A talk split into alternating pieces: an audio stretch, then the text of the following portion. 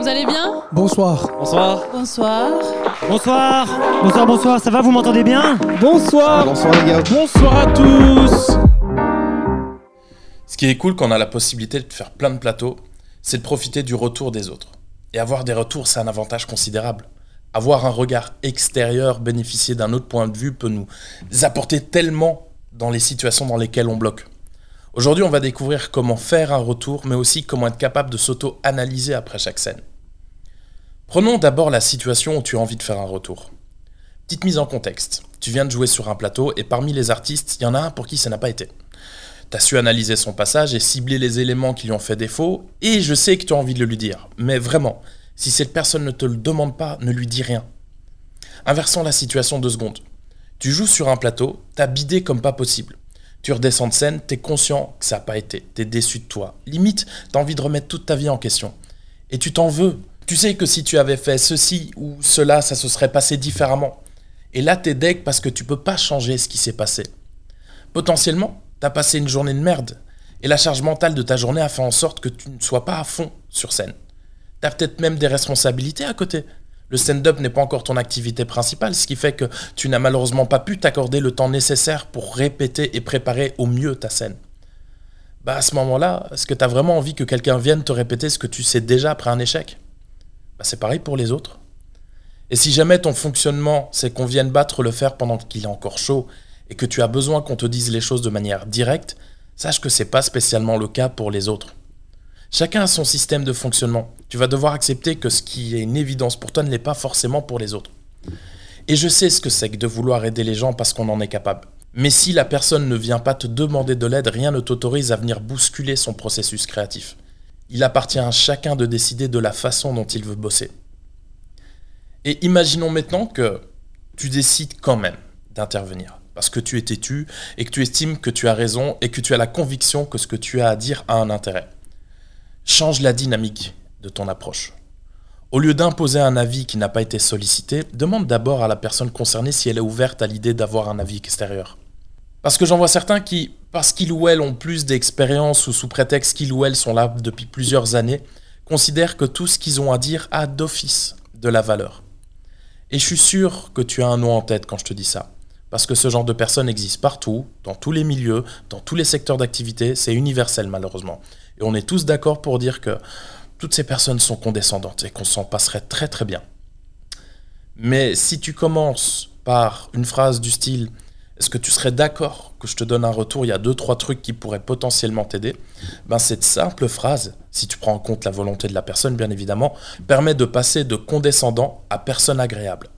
Du coup, comment on fait un retour? Déjà, sache que tu n'as pas besoin d'être pro pour donner un retour. Si quelqu'un vient vers toi pour avoir ton avis, c'est que cette personne t'a accordé la légitimité de pouvoir en donner. Parce que ce qui compte vraiment dans un retour, au-delà de ton expérience, c'est ta capacité à analyser une situation d'une façon différente. C'est une forme d'intelligence collective où chacun va apporter un regard différent sur un même élément. Ça permet à la personne d'aborder les choses sous un angle tout à fait novateur. Tu as certainement un schéma de pensée qui est différent des autres et la façon dont tu aboutis sur une idée permet à d'autres d'élargir leur créativité. Donc que tu sois débutant ou professionnel, chacun est capable d'offrir un retour qualitatif. Et ce retour doit être constructif autant dans sa forme que dans son contenu. Reprenons la situation où tu es sur le plateau, la personne a bidé et cette personne vient vers toi pour avoir un débrief de ta part. Si tu commences par Pouah, c'était chaud, t'as galéré de ouf, eh, ça sert à rien. Le principal concerné a déjà cette information et c'est déjà assez chiant comme ça, inutile d'insister sur ce point. Il existe un moyen très simple de faire en sorte qu'un retour soit constructif et bien amené. Et si tu as déjà fait une scène avec moi que tu m'as demandé un retour, tu vas reconnaître cette question. Qu'est-ce que toi t'as pensé de ton passage? Cette question, elle va te permettre d'ajuster les informations que tu vas donner. Si maintenant la personne te donne la liste de toutes ses erreurs, c'est très bien, elle a ciblé ce qui lui fait défaut. Tu peux lui apporter des informations complémentaires pour l'aider à améliorer sa façon de faire, mais tu peux aussi cibler ce qui a été et les points forts que tu as remarqués. Parce qu'après un échec, on a tous tendance à voir ce qui n'a pas été, on met jamais le focus sur ce qui s'est bien passé. Alors que quand ça vient d'une personne extérieure, c'est toujours plus motivant. Donc n'hésite pas à faire la liste des éléments forts que tu as vus, car c'est sur base de ces éléments-là que n'importe qui peut se relever après un bide. Si dans le cas contraire, la personne te donne la liste de ce qui a été, c'est parfait. elle est plus enclin à travailler sur ses points faibles. Donc tu peux aussi lui dire que maintenant qu'elle a validé certaines compétences, elle peut se concentrer sur une meilleure façon de renforcer ses points faibles. Tu peux lui proposer des pistes, des idées qui te semblent utiles et adaptées à sa façon de faire. L'idée est de toujours fournir un retour équilibré qui valorise le travail qui a été fourni. Si tu réussis à faire ça, tu offriras toujours des retours pertinents et motivants. De la même façon que lorsque tu demanderas des retours, les gens t'offriront ce que tu as été capable de leur donner. Après, ça arrive d'être maladroit ou de manquer de tact. Hein. Personne n'est parfait. Même moi, ça m'est déjà arrivé d'être maladroit. Mais aujourd'hui, j'ai plein d'artistes qui me sollicitent après une scène pour un retour, et cette façon de faire a un impact positif sur 95% des personnes avec qui je discute. Pour les 5% restants, tout est une question de contexte. Maintenant, voyons ensemble comment faire pour être capable de s'auto-analyser après chaque scène. Premièrement, il est indispensable que tu enregistres tous tes passages, que ce soit en filmant directement ou simplement l'audio avec ton smartphone. Mais pour pouvoir t'améliorer, tu dois garder une trace de ce que tu as joué. Une fois que tu analyseras ton contenu à tête reposée, il y a trois questions que tu vas te poser pour chaque vidéo. Qu'est-ce qui a fonctionné? Qu'est-ce qui n'a pas fonctionné? Et qu'est-ce que je ferai différemment la prochaine fois? Ça va te permettre d'analyser tes points forts, te rassurer sur la validité de tes compétences. Tu vas pouvoir mieux cibler tes lacunes et pouvoir mettre le focus sur tes points faibles. Ça te permettra aussi de rentrer dans une boucle d'apprentissage qui te conditionnera pour être dans un état d'esprit optimal pour t'améliorer. En plus, ça arrive que par moments sur scène notre cerveau prenne des libertés.